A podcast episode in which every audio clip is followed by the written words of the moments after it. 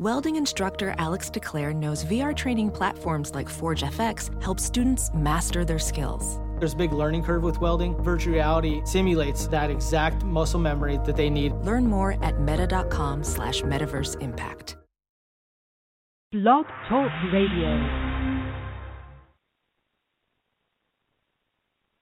Good morning and welcome to Inside the Huddle. Oh, excuse me, homecoming edition. Uh, we're previewing Indiana's homecoming matchup against the Rutgers Scarlet Knights. It is a must-win game for the Indiana Hoosiers as they head into this one four and two, uh, looking to get to five and two, heading into Michigan State next week. Uh, we welcome in our co-host TJ Inman. TJ, how are you? I'm doing great, Sammy. As always, it's a pleasure to be talking football. I am uh, ready to go. Good. Um, yeah, we're going to break down Rutgers uh, and Indiana. It's a homecoming matchup. Uh, Nick sent us a text this morning, which is hard to believe that Indiana in Kevin Wilson's era is 0 for 4 on homecoming games. I think two of them came against Michigan State. Uh, I think Minnesota, that Minnesota debacle was uh, a homecoming matchup a couple years ago, and I, I don't really remember what was the homecoming game uh, for the first year, but they're 0 and 4, uh, and this this one this week is a must win. Yeah, it's a it's a very uh, very large game, and we'll we'll talk about uh, maybe the the stakes of it later. I know that Matt Weaver's going to be on. That's a, a great great time to talk to him uh, about that. Um, I I worry about um, placing stakes on it that maybe are too big, but I I don't think we can overstate it if you look at the uh, the future schedule, I guess you could say, because after this they go to East Lansing. Um, you know they will be heavy underdogs in that game. Michigan State has not played particularly well this season, but still, uh, you know that's that's going to be a very tall task to win that one. Uh, after that, you have an off week, and then then you're taking on uh, the Michigan Wolverines. Uh, you really have to look towards, and then you have Iowa. Um, think, after yeah, that, it's so, Iowa then Michigan. Okay, so It's Iowa and then. Michigan. Um, yeah. So you've got to look towards those final two weeks of the season as your last kind of realistic chance to get wins five and six, and there'd just be, you know, immense pressure on a road game at Maryland, and then a road game, um, a road game against Purdue. You know, two games that you could win. Uh, you- don't want to leave it to where your goal is getting to that that bowl game. You don't want to leave it to where you have to win back-to-back road games to accomplish that. So you know this is definitely a huge game, uh, not only for the just the this season, but really for the overall direction of the program. Uh, you lose on Saturday, and you really feel like all of the juice from that four and zero start is gone. Uh, you know, you you can't. I don't think that anything has happened in these last two weeks that should have people saying, "Wow, things are falling apart." because you know you had a disappointing performance against Penn State, but it was understandable. It's a game at Penn State. It's a game where you suffered a lot of injuries. You had a couple things go wrong early in that game that if they'd gone differently, you never know what could happen. You know, Penn State clearly played better than IU. They deserved the victory, no doubt about that. But I don't think there was anything there that you would say was terribly disappointing from Indiana's point of view. Uh, it was just injuries that you don't really have any control over. In the Ohio State game, you know, you're disappointed you lose that, but you can't be anything but encouraged by that performance. So I don't think anything has happened in these last two weeks to drastically change your outlook on team. A loss on Saturday would do that. Uh, yeah, that's correct. And um, you know, you know, the injuries. That's probably the most concerning part is that you hope they come back. Um, they have. I think they they have to play uh, both Howard and Sudfeld this week uh, if they're close to 100%. If they're sitting there at 60% and he can't protect himself, probably not. But you got to give it a shot. Um, if he's 75% or better, uh, give it a shot on the first drive. If if you see something you don't like, you could pull him. But this is this is a, a you know, Matt was saying it's the biggest game in the Kevin Wilson era, and I'm I'm leaning towards agreeing with him. Uh, so you got to you know pull out all the stops and and give it a shot, roll the dice with Sudfeld and Howard. Because if you lose this one, TJ, you're right. Going on the road at the end of the year there um, against Maryland and Purdue uh, to get two wins is is very very difficult. Even though there's two teams that are struggling, I don't think there would be anything better in the world for a Purdue football fan aside from winning the Big Ten or winning a national championship than to go and play spoiler at Ross-Ade on that last day of the season with Indiana looking for a sixth win. Uh, so let's get into the game. Uh, what have you seen from Rutgers this year so far, TJ? Sure. Yeah, we'll we'll do a uh, we'll do kind of an overview of Rutgers here, then we'll get into our keys to the game. Um, you know, Rutgers on the season has had a couple of results that really leave you disappointed. Um, they lost to Washington State at home, uh, which Washington State has, you know, they've knocked off Oregon. Uh, so it's it's hard to say that's a terrible football team, but still, that's not a good football program. Uh, you do expect to to beat them when you're on your home field. Uh, they lost that one 37 to 34, which is a game that they consider a rivalry game. I don't think Penn State feels the same way about it as, as Rutgers does, but that was a game that they were never even close to competitive in. Um, and they've had a lot of uh, a lot of turmoil off the field with uh, Kyle Flood. Uh, the short of it is that he was suspended following some academic misconduct. To be honest with you, I don't really know how he still has a job. Um, he, the worst of it for me. I mean, yes, he broke procedure. It sounded like, at the very least, he was attempting to kind of intimidate a, a faculty member into adjusting the grade of one of his players, and then he admitted to making some changes, what he called small corrections, to a player's paper before a player's paper was submitted. I mean that uh, that to me that is gross misconduct that should result in uh, termination if you're supposed to be representing uh, an academic institution. But nevertheless, Kyle Flood was suspended, and he will return for this game on Saturday, so he'll be back on the sidelines. Their best player, Leonte Carroo, has also missed some games. Um, when he has played, he's been really good. Uh, their strength would be, I think, their skill position players. They have uh, they've got a good stable of running backs, uh, and then Leonte Carroo is is likely the best receiver in the Big Ten, one of the best in college football. Uh, he's extremely explosive. We'll talk about IU's plans for him here later on in our keys to the game, I imagine. Uh, their defense can be considered a weakness. They play very aggressive, but they don't really hit home on that aggressiveness very often. They don't have very many sacks, and it, it tends to leave them exposed in coverage. They have a weak secondary. I think it's uh, uh, somewhere in the hundreds as far as pass defense goes, 111th or something like that. They've given up a ton of passing yards.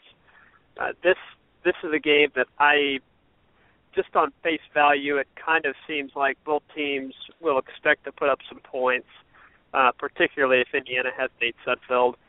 Um, you know, Chris Laviano is the quarterback. He does not have a huge arm, but so far he's been pretty effective, particularly when uh, Leonte Carroo is, is available.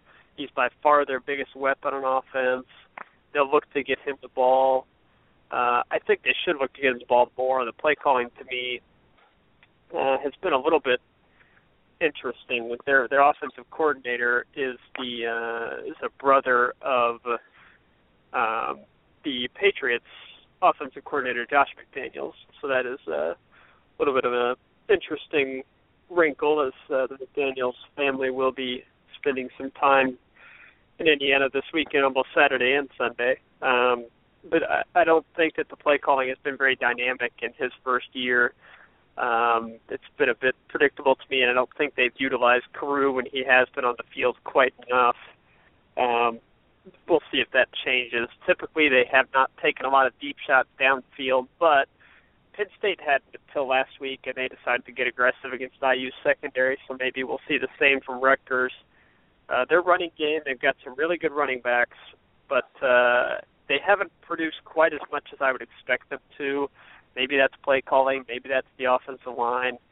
Uh, not entirely sure, but you know these two teams, as far as um, a matchup goes, to me it, it seems like a fairly straightforward. Now this is assuming that Sudfeld and Howard are playing. It seems like a fairly straightforward. The skill position players on both sides are the best parts of these teams so they should be able to produce points. I think that Indiana has a better front seven on defense than Rutgers does, and I think that that should make the difference in this game. So assuming Indiana is able to get their offense healthy and on the field, uh, I kind of like the matchup that IU has because I think Indiana will be able to make them a little bit one-dimensional. Carroo is going to get his, but I don't think anybody else uh, is going to be able to hurt Indiana all that much. But um, what uh, what did you have as, as your first key to the game as we, we get into that part of our show here? Uh, well, aside from me getting over a head cold, because um, you know that's important to IU's winning too. Um, yeah, it's when I talked to the players on Monday, it was stopping the run and making them one dimensional. Um, yep. So, uh, excuse me. So I was talking with Nick Mangieri and Zach Shaw. Uh, as you alluded to, Rutgers has uh, they go three or four deep at running back. So if you could stop the run early and make them throw the ball, then that pass rush could get to Laviano a little bit, and, and maybe uh, Indiana's secondary can not worry about the run as much and, and defend Carroo and cause some turnovers because you know as many big plays as Indiana's given up, they've taken back a lot on uh, turnovers. So my first key to the game is stopping the run. Yeah, I think that's a really good key. Uh, yeah, they've got Josh Hicks as the leader of their team for carries. He's got 69 carries on the year, almost 400 rushing yards, four touchdowns. He leads the team in all those categories. But uh, Robert Martin and Paul James are both averaging 5.8 yards per carry, which is more than Hicks averages per carry. Uh, those three are kind of the main running back. Uh, their their running back carry distribution is, is kind of all over the place. Uh, it seems to be different each game. Josh Hicks consistently gets, I would say, a decent number, like a 10 to 15 number. Uh, Paul James kind of varies from getting anywhere from like two or three to 12 in a game, and uh, Robert Martin appears to be kind of in the middle of all that when it when it breaks down eventually. Uh, it's Hicks and then Martin and then James, but I, we could see all three of those guys for a significant portion of the game. But if, like you said, if Indiana is able to stop that run, and I think that that number, uh, I put my my primer that'll be coming out here a little bit later. I put that uh, keeping them at something around four yards per carry. Indiana uh, held Florida International to 3.7 yards a carry, Western Kentucky to 3.2, Wake Forest to 3.1. Penn State was able to get 4.8, but those mainly came with a boost from a couple of longer runs. Um, I think for the most part, IU's run defense has been good. The key is going to be preventing those busted assignments, which appear the players have said it's a matter of lining up in the wrong spot or just taking one step too much to the left or the right and just being out of position. It's not being missed tackles that is doing it. Um, if they can cut out those two or three big runs that they've allowed to Ezekiel Elliott and then to a lesser extent they allowed last week to, to Allen and Nick Scott, um, those out and not allow those big runs, I really like IU's chances to stop that because the run defense has actually been pretty solid when they've had their full complement of defensive linemen available. Yeah, um, I, I totally agree with you. And, and IU's defensive line has been playing well in the last couple of days. Uh, TJ, yeah. we're going to go on to the second key of the game. Um, my key is to keep uh, this Janarion Grant is the, their other big playmaker. He's a kick return guy uh, mm-hmm. who's played a little bit on the offense. If they keep him on ch- in check, uh, both kick returns and on offense, uh, and limit those big plays from him, uh, IU should should be good to go. Um, don't let Rutgers take the ball out on kickoffs uh, to the 35 and, and further. Uh, Griffin Oakes has been terrific at uh, getting touchbacks. I think he's one of the better kickers in the Big Ten. if not the nation. So we'll see. That's a, a matchup to watch. Is is Griffin Oakes versus Janarion Grant? Yes, as far as kickoffs go, Griffin Oakes has been everything you could ask for. Uh, he's doing a really good job of putting the ball in the end zone and not letting teams get their return game going. Uh, the coverage units have been really good whenever they've been asked to to make a tackle on those. So I, I agree with you. Janarion Grant had an amazing game against Washington State. Uh, put up over 300 all-purpose yards and, and nearly won that game for them. And they talked about uh, earlier in the season. They talked about trying to get him more involved and get him more touches on offense. He plays kind of wide receiver, um, but he doesn't really catch it all that well. He doesn't have any targets, uh, fewer than 10 targets on the season, I believe.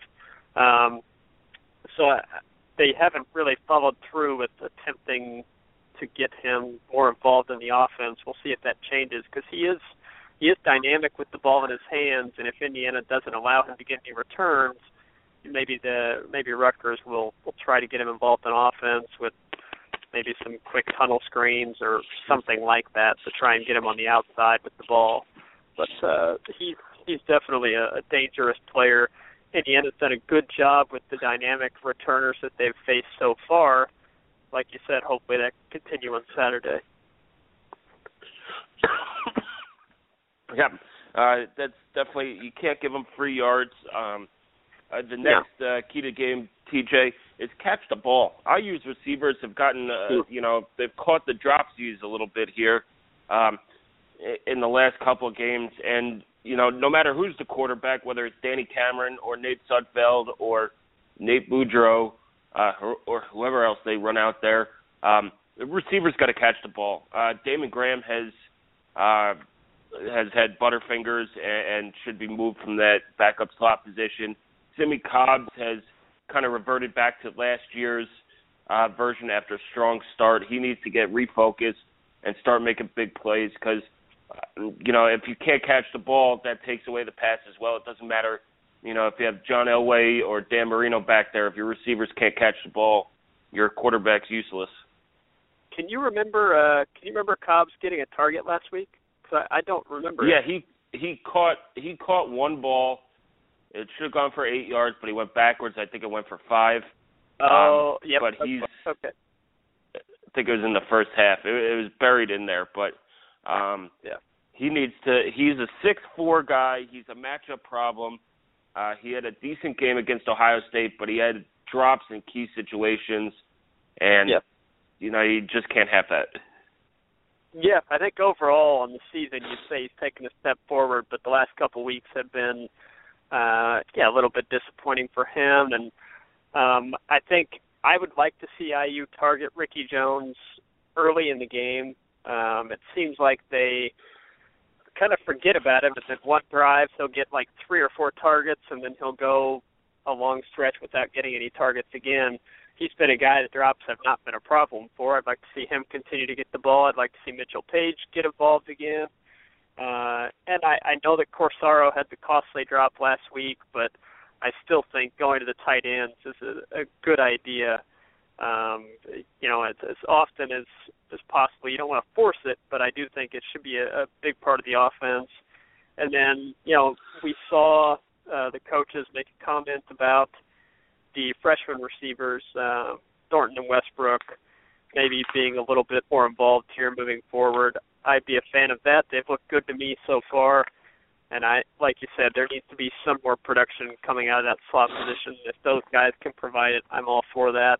But you're right, the receiver position overall needs to be better on Saturday. Uh, the weather, you know, it figures to be in the 50s. Looks like it's going to be sunny.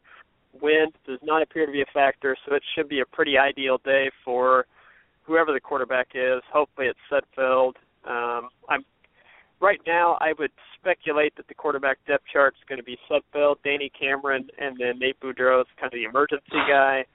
Um, but if not, then Cameron's going to get the start. Whoever it is, the receivers have to step up and uh, and allow for this IU offense to sling it around because I think they should be able to have success against Rutgers.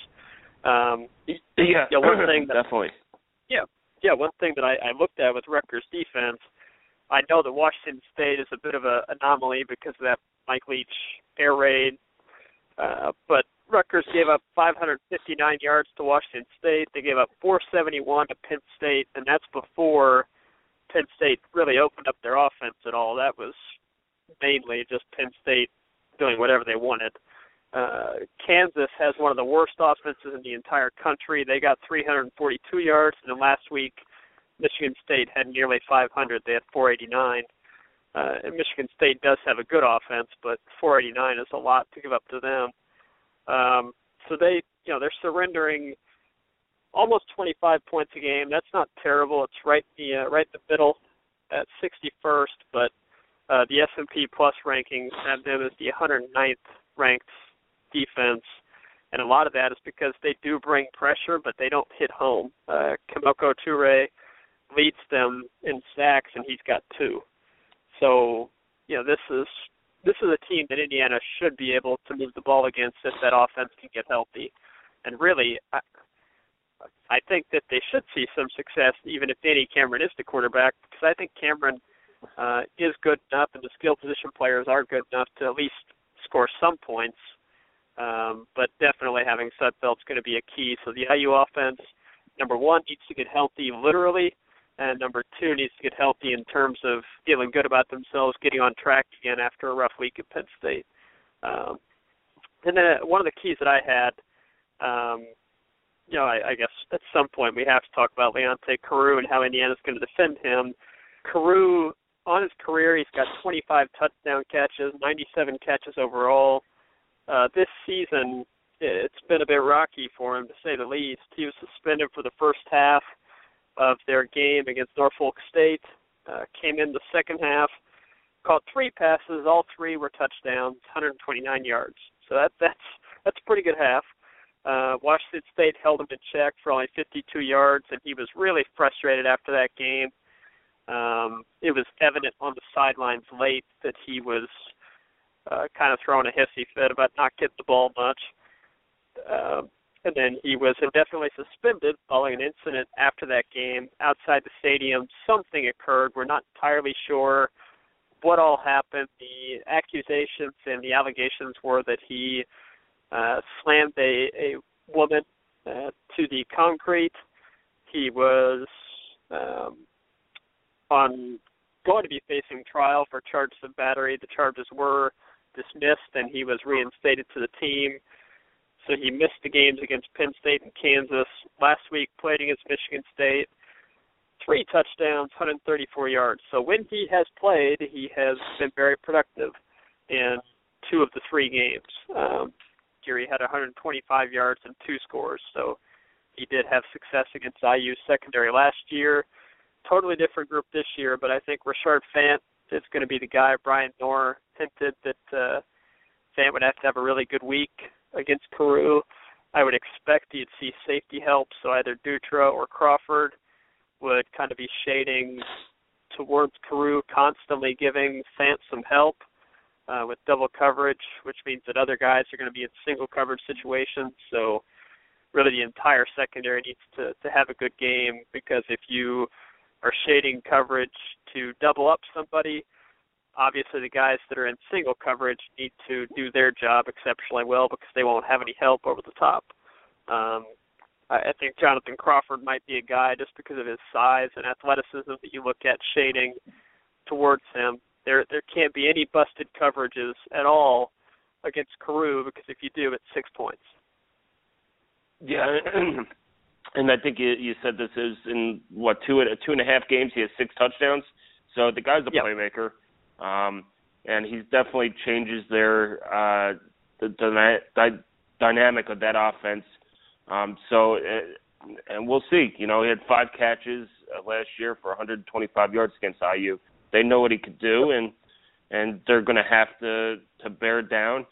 And, and the best way to do it is is to put Fant on, on him, and then get pressure on Laviano so those routes don't develop. Uh, also, what right. would help is if you know IU's offense could get going. Yeah. And in, in yeah, terms definitely. of the depth chart, in terms of depth chart, TJ, uh, you know some people take it as gospel, but um, the one that was released yesterday is Zander Diamont as the backup quarterback.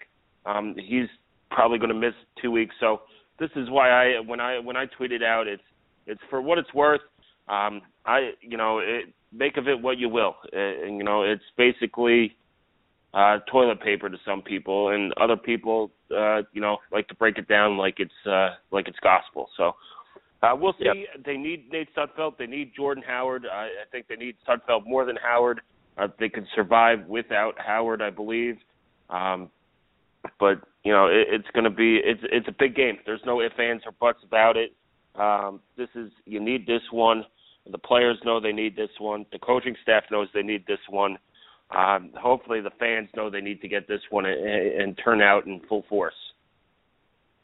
Yes, absolutely. Yeah, I one one final key for me because um, it jumps out at you when you look at it. Uh, the turnover battle is one that Indiana's got to be hoping that they're able to exploit on Saturday. IU plus nine on the season. That's good for fifth in the country. Rutgers uh, minus six. So you've got a difference there of, and they've only played five games. They they did not have any against Michigan State, but three against Kansas, three against Penn State, three against Washington State. Uh, the turnovers against Washington State are the only reason they lost that game. Um, so you know you got to hope that if this one's close, those turnovers, Indiana is able to keep taking care of the ball on offense, which is impressive because they've you know they really shouldn't have had one last week. It wasn't Danny Cameron's fault that that ball got picked off. But uh, three different quarterbacks, and all three, I think, have done a nice job of taking care of the ball for Indiana. Uh, you know, whoever's been running the ball hasn't fumbled very often at all. So, and the defense has done a good job of not just getting close to making plays, but actually doing it and making those plays, whether it's interceptions or fumble recoveries. Uh, call it opportunistic, call it lucky, whatever you want. I think through this point of the season, you have to say that uh, you know turnovers are something that Indiana um, is excelling at, something that Rutgers is struggling at. Let's hope that continues on Saturday. Yeah, definitely, and and it's beyond lucky now. It's they've done it for six games this year. Uh, the last three games last year, they did it well. So it's more of a pattern than than being lucky. Although some people might say it's still lucky um, with turnovers, but you know we'll see where they go from here. Uh, you know they got to get something going in the kick return game. IU that is. Uh, Rutgers, I think we we alluded to on Monday, uh, gets their kickoff. Uh, their touchback percentage is around 21, 22 percent. So uh, maybe we'll see, uh, you know, a little move on on kickoff return and see uh, personnel change. Um, but who knows? You know, it's it's something that they're probably going to play close to the vest uh, because it is such a big game, and uh, you know, we'll we'll see from there. Yeah, something has to be generated positively uh, because the opportunities are going to be there to return those kicks. Um, you know, I like we have mentioned on Monday, we'd like to see someone get another try there.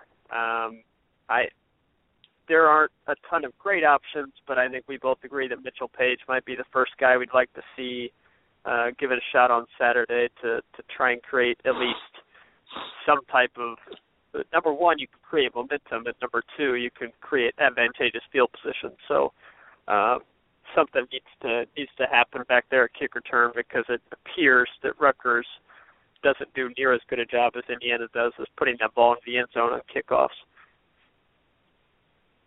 Yeah, and um, well, well, well, when we talk to Matt, we'll ask a little bit more about the importance of this game. But let's uh, take a quick uh, trip around the conference. It's uh, a day that's going to be uh, highlighted by Michigan Michigan State up in Ann Arbor. Uh, game day is heading there. Um, what what do you see from that game, uh, TJ? Well, it's uh, you know it's a huge rivalry. Um, it's not quite as big for Michigan fans as Michigan Ohio State is, but you know it's still a it's still a very big rivalry. Michigan State certainly um, has had the upper hand in recent years. They've won six of seven, but uh, I, I, I really think Michigan's going to clobber them. Um, I don't think. I think we're at the point where Michigan State isn't just quote figuring things out or just taking it easy until they get to tougher opponents or whatever the excuses have been in previous weeks. You know, you look at their marquee win against Oregon, that looked awesome at the time. Well, Oregon has lost three games now. You know, they're 500. Michigan State has one win against the team with the winning record, and that was Air Force, and they're three and two. Uh, they've been outgained in three of their six games. Calls against Purdue, close calls against Rutgers. I just, I think the Michigan State is a pretty good team. I think that they deserve to be ranked, but I do not think that they are anywhere close to the elite outfit that people thought they were going to be. Michigan, on the other hand, is destroying, or destroying people since that loss to Utah, which you know Utah now is ranked fifth in the country, so losing at Utah by seven is nothing to feel bad about. Um, you know they've they drilled Oregon State, they beat UNLV, they shut out their past three opponents. They just, I mean, they returned the opening kickoff against Northwestern, and that was it. That game was over. They didn't need anything else. They got a bunch more. I mean, they beat them 38 nothing, but this defense is operating at a historic level right now, uh, and the offense is getting better. They're running the ball well. I think De'Veon Smith is expected to be back to 100% on Saturday, or at least as close as you can get as a football player in the middle of the season. Uh, so I think he'll he'll carry the load for him on offense. Rudock is not turning the ball over like he was at the start of the year. He's still not at all explosive, but uh, he's not turned the ball over, which is what they're asking from him.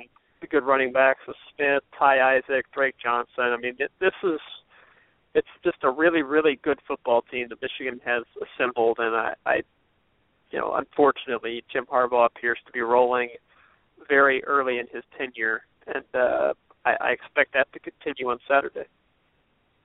Yeah, definitely. That that'll game that'll be a game that that I'll watch again later, just because it's at the same time. Uh, next up, yeah. the, the, the second headliner is Penn State at Ohio State. Um, both teams are undefeated, uh, and it's usually a good rivalry game between the two of them. Uh, what do you see with them there? Undefeated in uh, the Big Ten East. Penn State had the opening week loss to Temple. Since then, they have uh, you know they've they rallied off five straight home victories. So that's good. This is the first time they're going on the road since they lost Temple. I think their offensive line has improved some since that opening loss, but it still is a concern for them going up against Ohio State's defense. Um, you know, Ohio State they're they're favored by I think it's like 17 or 18. I haven't checked uh, checked on the most recent line, but um, I think it's going to be kind of hard for them to blow Penn State out because it is elite. I know that IU was shorthanded uh, on offense, but Penn State has a very solid defense, and they're getting a couple of more guys back. I think Saquon Barkley is expected to play for them on Saturday at running back, so uh, this is going to be an opportunity. Penn State played them very tight last year uh, in Happy Valley. I, I think you'd have to obviously expect Ohio State to continue their Big Ten winning streak, but I don't think it's going to be a walk in the park for the Buckeyes. Yeah, uh, nothing this year has been a walk in the park for the Buckeyes. Uh, really. Uh, next up, Yep. we're going to go uh, to the Heartbreak Kids of Nebraska. They're going to, to Minnesota, put a hurting on Purdue last week. Uh, does Nebraska finally, you know, they have four losses in the last uh, minute uh, this year. Is there, are they, uh, you know, are they snake bit or are they, they going to pull uh, a rabbit out of their hat here?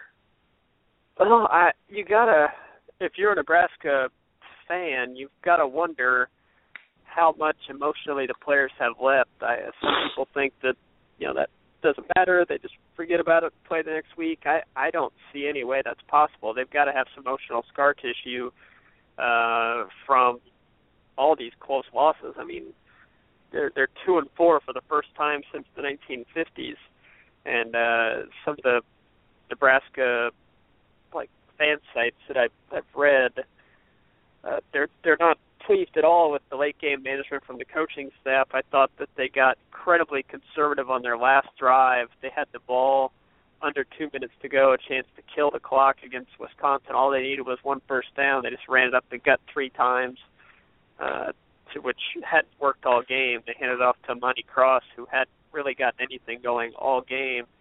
When you have mobile Tommy Armstrong, you could have rolled him out, and I think he probably gets the first down pretty easily. But I am not a coach, and I am definitely not as smart as those guys. But uh, Minnesota might have rediscovered their identity last week. Uh, they they spent all off season trying to balance their offense by working on the passing game.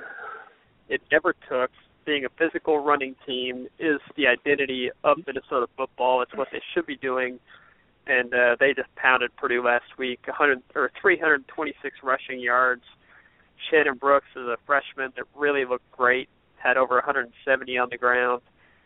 So I I, I really have no clue what to expect from this. Is Minnesota going to be the offense we saw against Purdue, or was that just them running over a, a hapless Boilermaker defense that has thrown in the towel? I, I don't know, but uh, I would expect another close game because that seems to be all Nebraska plays. Yeah, uh, definitely. And next we'll we'll go to Purdue and Wisconsin. Um, Purdue is coming off a it's not a gut wrenching loss as it's close. It was a gut wrenching loss because it was so bad. Uh, I believe the final was what 40 48-13 against a team that had been shut out last week. It was at home, um, and whispers are starting about Hazell's job security, um, or getting louder. Not starting. They've been started for a while. Um, does Purdue have a shot this week, or is is Wisconsin going to run roughshod over them? Uh, up at Camp Randall? Well, yeah, they, I think Purdue has a shot just because Wisconsin has really been operating with a thin margin for error. They've done a good job of finding ways to win, but this is not a vintage Badgers team. They don't run the ball very well. They've got some injuries. They're running back. The offensive line is too young uh, and inexperienced to really dominate and impose their will the way that we've seen, uh, you know, Wisconsin teams of the past decade do. Uh, but they do have a very good defense, which seems to be a theme with about half these Big Ten teams. Defense is kind of carrying the day in the conference um, at some places, not all, as we are well aware. Uh, but you know, Purdue, gosh, you kind of have to be wondering what exactly the future of the program is. I mean, you you've won two games against FBS opponents within Darrell Hazell's tenure. You have one Big Ten victory. That was against Illinois. Uh, you know, I the last week you just get completely obliterated by an offensively inept squad. At least we thought they were offensively inept. Maybe they're not, or maybe it's just your defense. I, you know, you have to wonder what exactly that coaching staff is doing to improve the players that they bring in because so far it's looking like they're not really adding any value to the program. They're just collecting a paycheck. Uh, I'm sure they're working hard, but their hard work doesn't appear to be paying off. And I I'd be fairly surprised. Uh, I'd be fairly surprised if they make a move, only because it does not appear that the administration is really committed to having a successful athletics program right now. Uh, their fans they they appear to be kind of apathetic about the situation with the football team, uh, downright angry about Morgan Burke, their athletic director, and the what they feel is kind of a negligence of the overall athletic department. So things are, are not great in West Lafayette. I don't feel bad for them at all. I'm glad that they stink, and I hope it continues. um, yeah, I, I just feel bad because you know people deserve an athletic department who cares. Um, I don't care that they don't stink. It's whatever that's on them. Make the right hire. Uh, but I do feel bad that their athletic department is basically said we we don't care anymore, and and that's it's sad to see because Purdue has a great history in football, and that they could really be a you know one of those teams who makes a run every couple of years. Um, at seven, eight, or nine wins, and and maybe once a decade uh, makes a run at that Big Ten East uh, or a Big Ten championship. Um, yeah, but, man, in that division, you know, those... there's no excuse. Yeah, that division, there's no excuse not to be competitive. There's just not. I mean, there's there are not.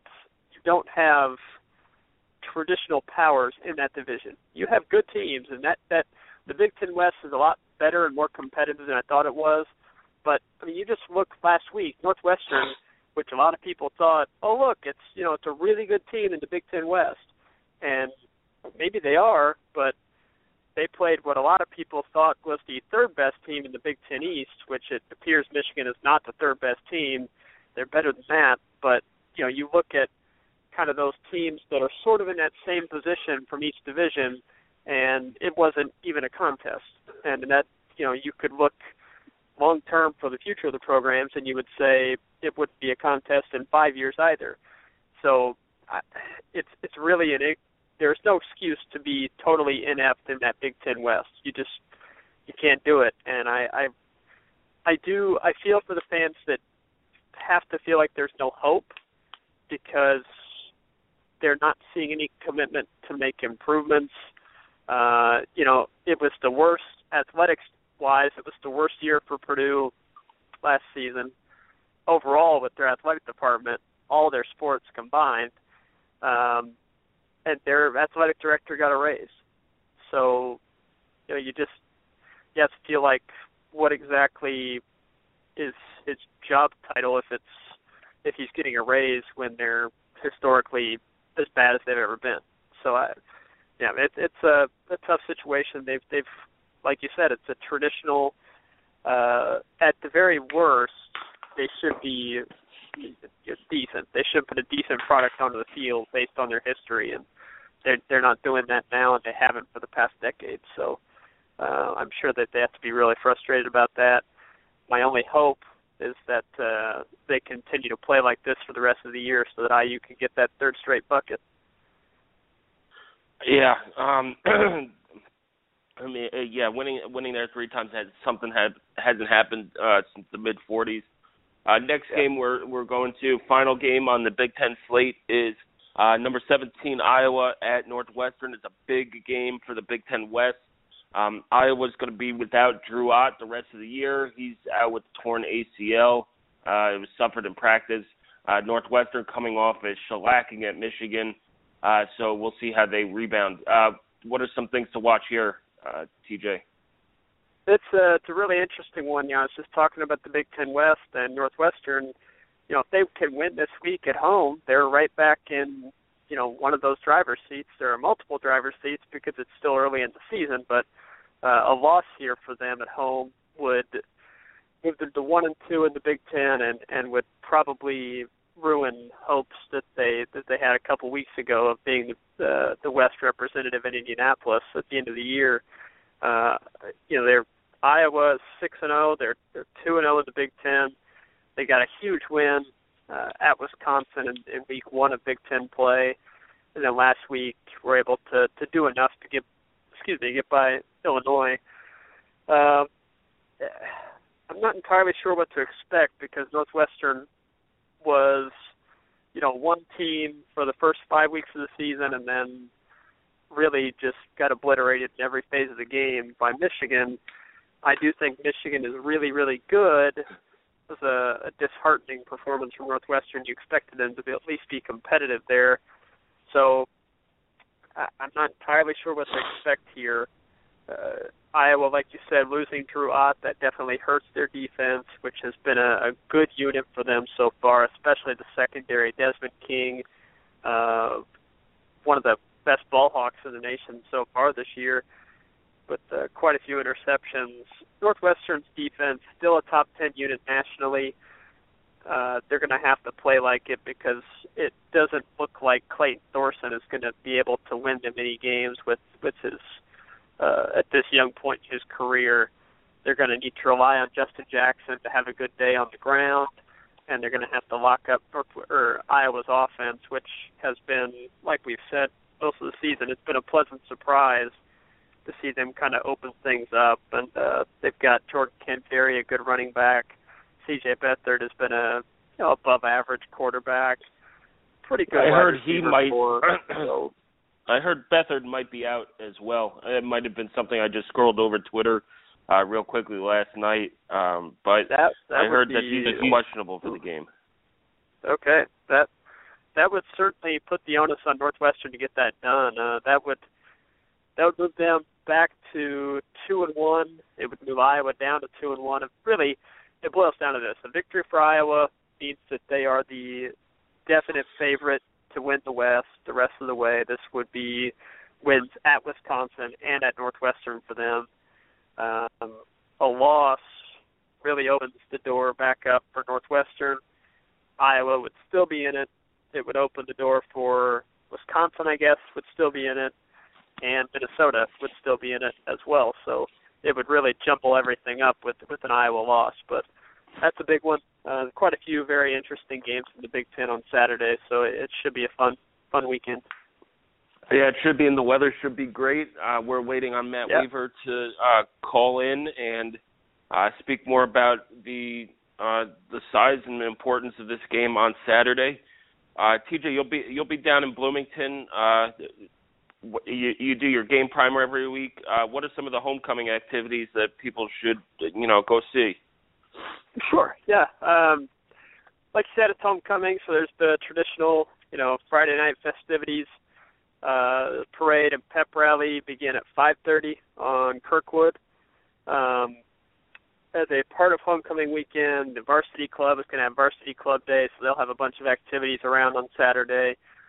The I Association is going to recognize former IU athletes who earned their varsity letter, their first varsity letter, excuse me, uh, 50 years ago this year. And then I think it'll be really cool to have the 1945 football team honored uh, during Saturday's game. Uh, 75 years ago, the 1945 Indiana Hoosiers, led by George Taliaferro, one of the best players in program history. They went undefeated, were Big Ten champions. That team is going to be honored, um, and I I kind of think that IU might wear the black eye helmets to kind of nod to that homage, uh, pay homage to the 45 Hoosiers.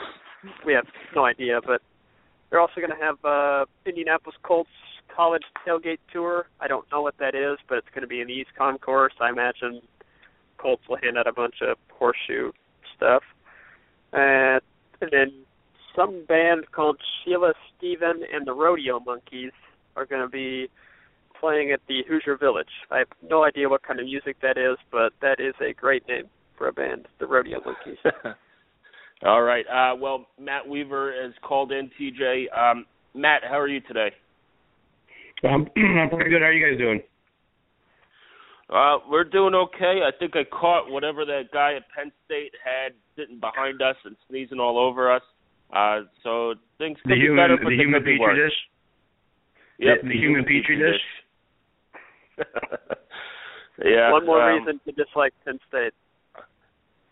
Yes, in that tiny, you know, small press box that made me feel like I was sitting at the kids' table.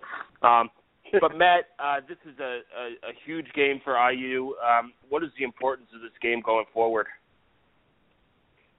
Well, I mean, I you hate to say it's the biggest game of you know Kevin Wilson's time or the biggest game of the season, but I kind of think it is. I mean, it, you got a tough game after this at Michigan State, and then you got the bye week, um, and then you've got uh, Iowa, and Michigan at home, and then a couple of road games, Maryland and Purdue. Uh, this game's huge. I think they I think they have to win this. I think this is an absolute must win.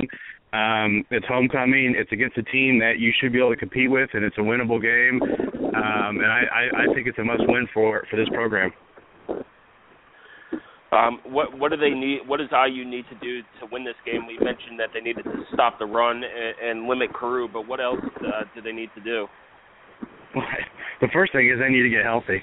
They need Nate Sudfeld back, and they need Jordan Howard back. I, to me, Nate Sudfeld would be a little bit higher on the pecking order than Jordan Howard.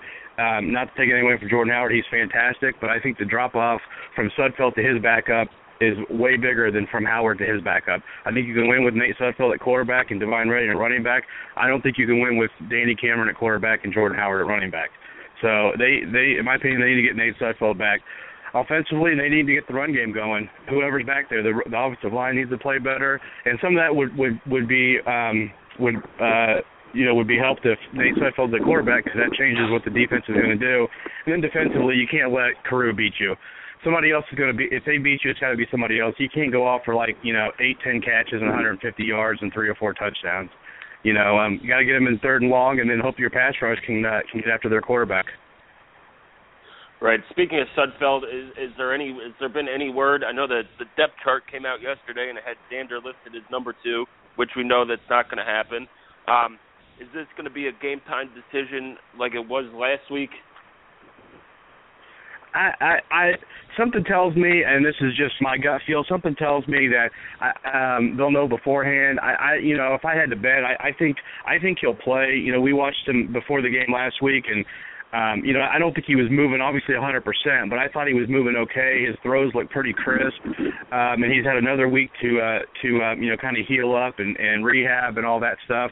So you know, and, and this, you know, Rutgers not anything away from Rutgers, but they're not Penn State defensively. I don't, I don't think you have to worry as much about him trying to get away from pass rushers and things like that.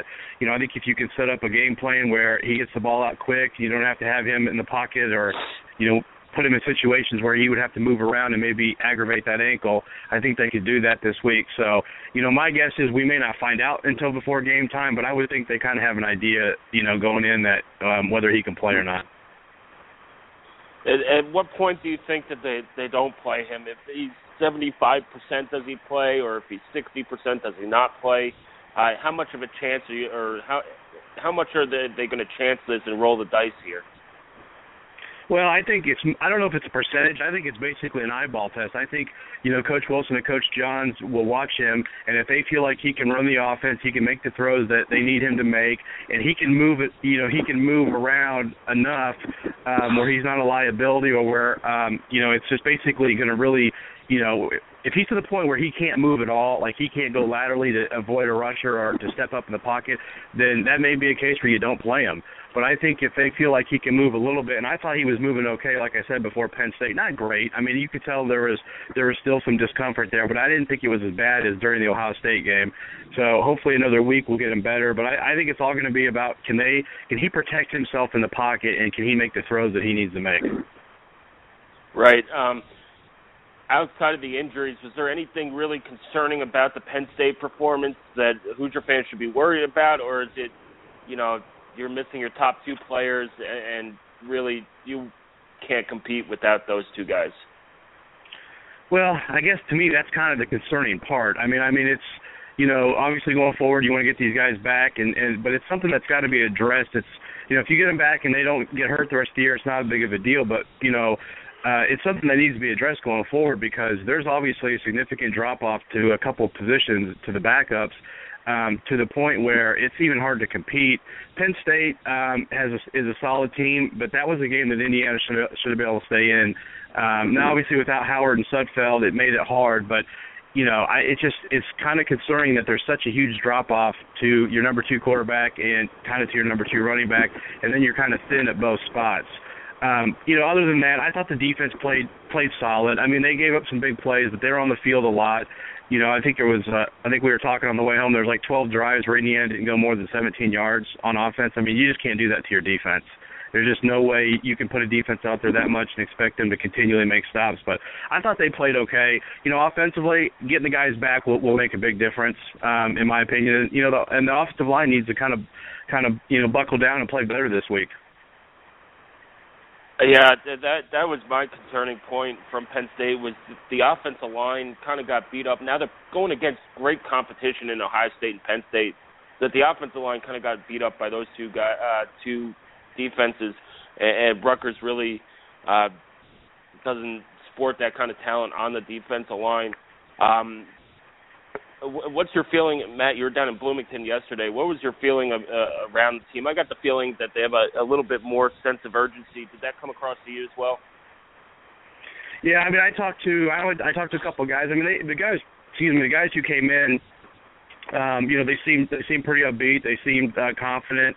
You know, they seemed focused. Uh, I talked to Rashard Fant. I talked to Coach uh, Coach Larry McDaniel, the D line coach, and and um, you know, I I I think you know um, I think they understand that this is a big every every game's a big game. I'm not trying to say one game is more, but when you know you've lost two in a row and you got a game at home against a team that's that's you know you can compete with and that's very winnable if you play well.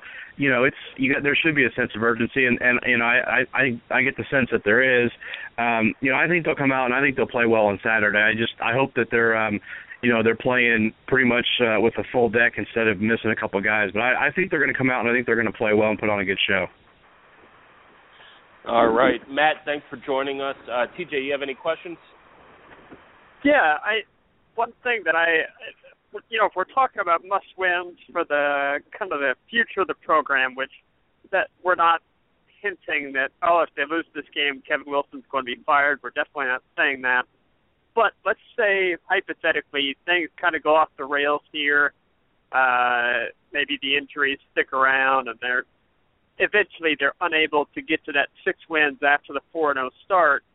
You know, a lot of Big Ten teams are looking at making coaching changes. We know Maryland is.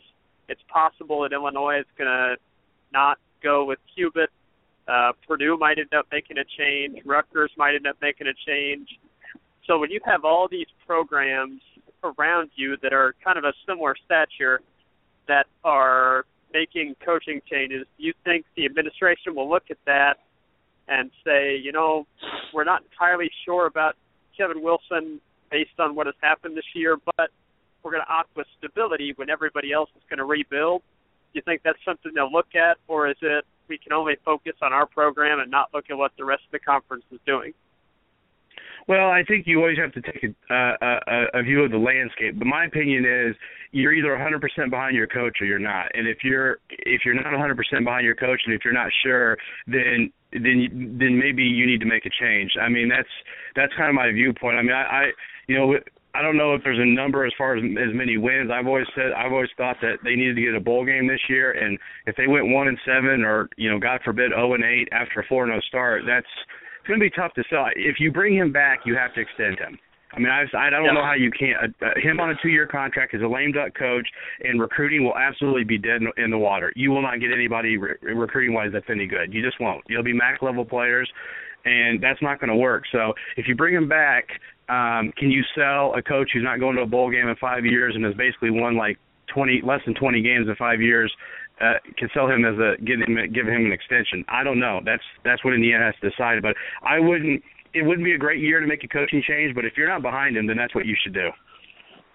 Yeah, yeah, it's a good point. And then has has any any of the recruits that you've been in contact with? We know you can't get specific on any of that stuff, but uh, has the kind of the outlook on this season. Nobody's pulled the trigger or anything, but has the outlook from those guys' point of view? How are they looking at kind of this this four and two starts that for the most part has been pretty positive?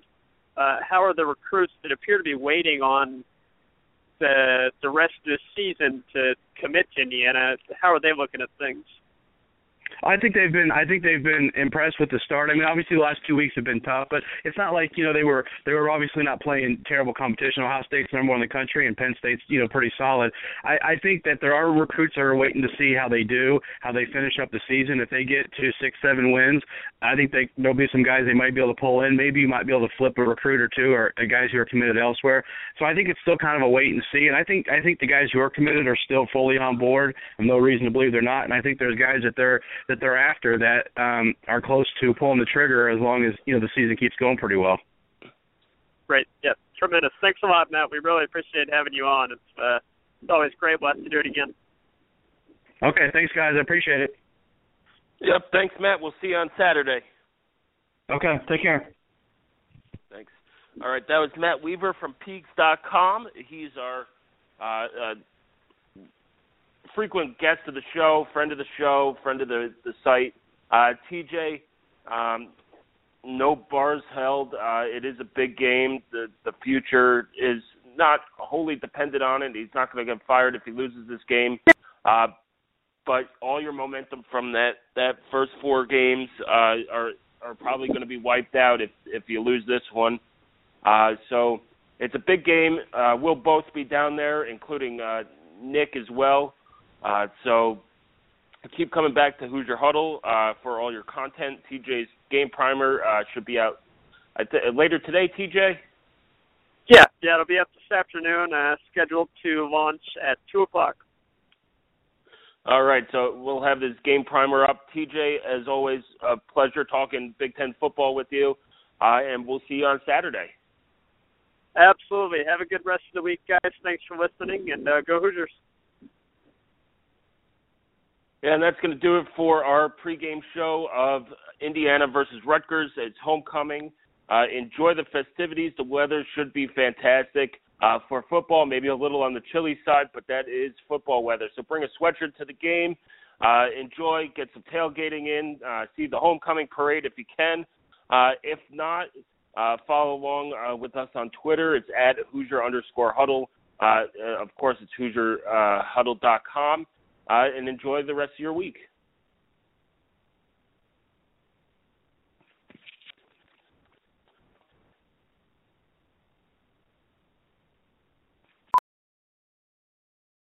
Ophthalmologist Dr. Strauss has seen firsthand how the metaverse is helping surgeons practice the procedures to treat cataracts. Cataracts are the primary cause of avoidable blindness. He works with a virtual reality training platform developed by Fundamental VR and Orbis International to help surgeons develop the muscle memory they need. The result? More confident, capable surgeons. And even more importantly, patients who can see. Explore more stories like Dr. Strauss's at meta.com slash metaverse impact. As you write your life story, you're far from finished. Are you looking to close the book on your job? Maybe turn a page in your career? Be continued at the Georgetown University School of Continuing Studies. Our professional master's degrees and certificates are designed to meet you where you are and take you where you want to go. At Georgetown SCS, the learning never stops, and neither do you. Write your next chapter be continued at scs.georgetown.edu slash podcast.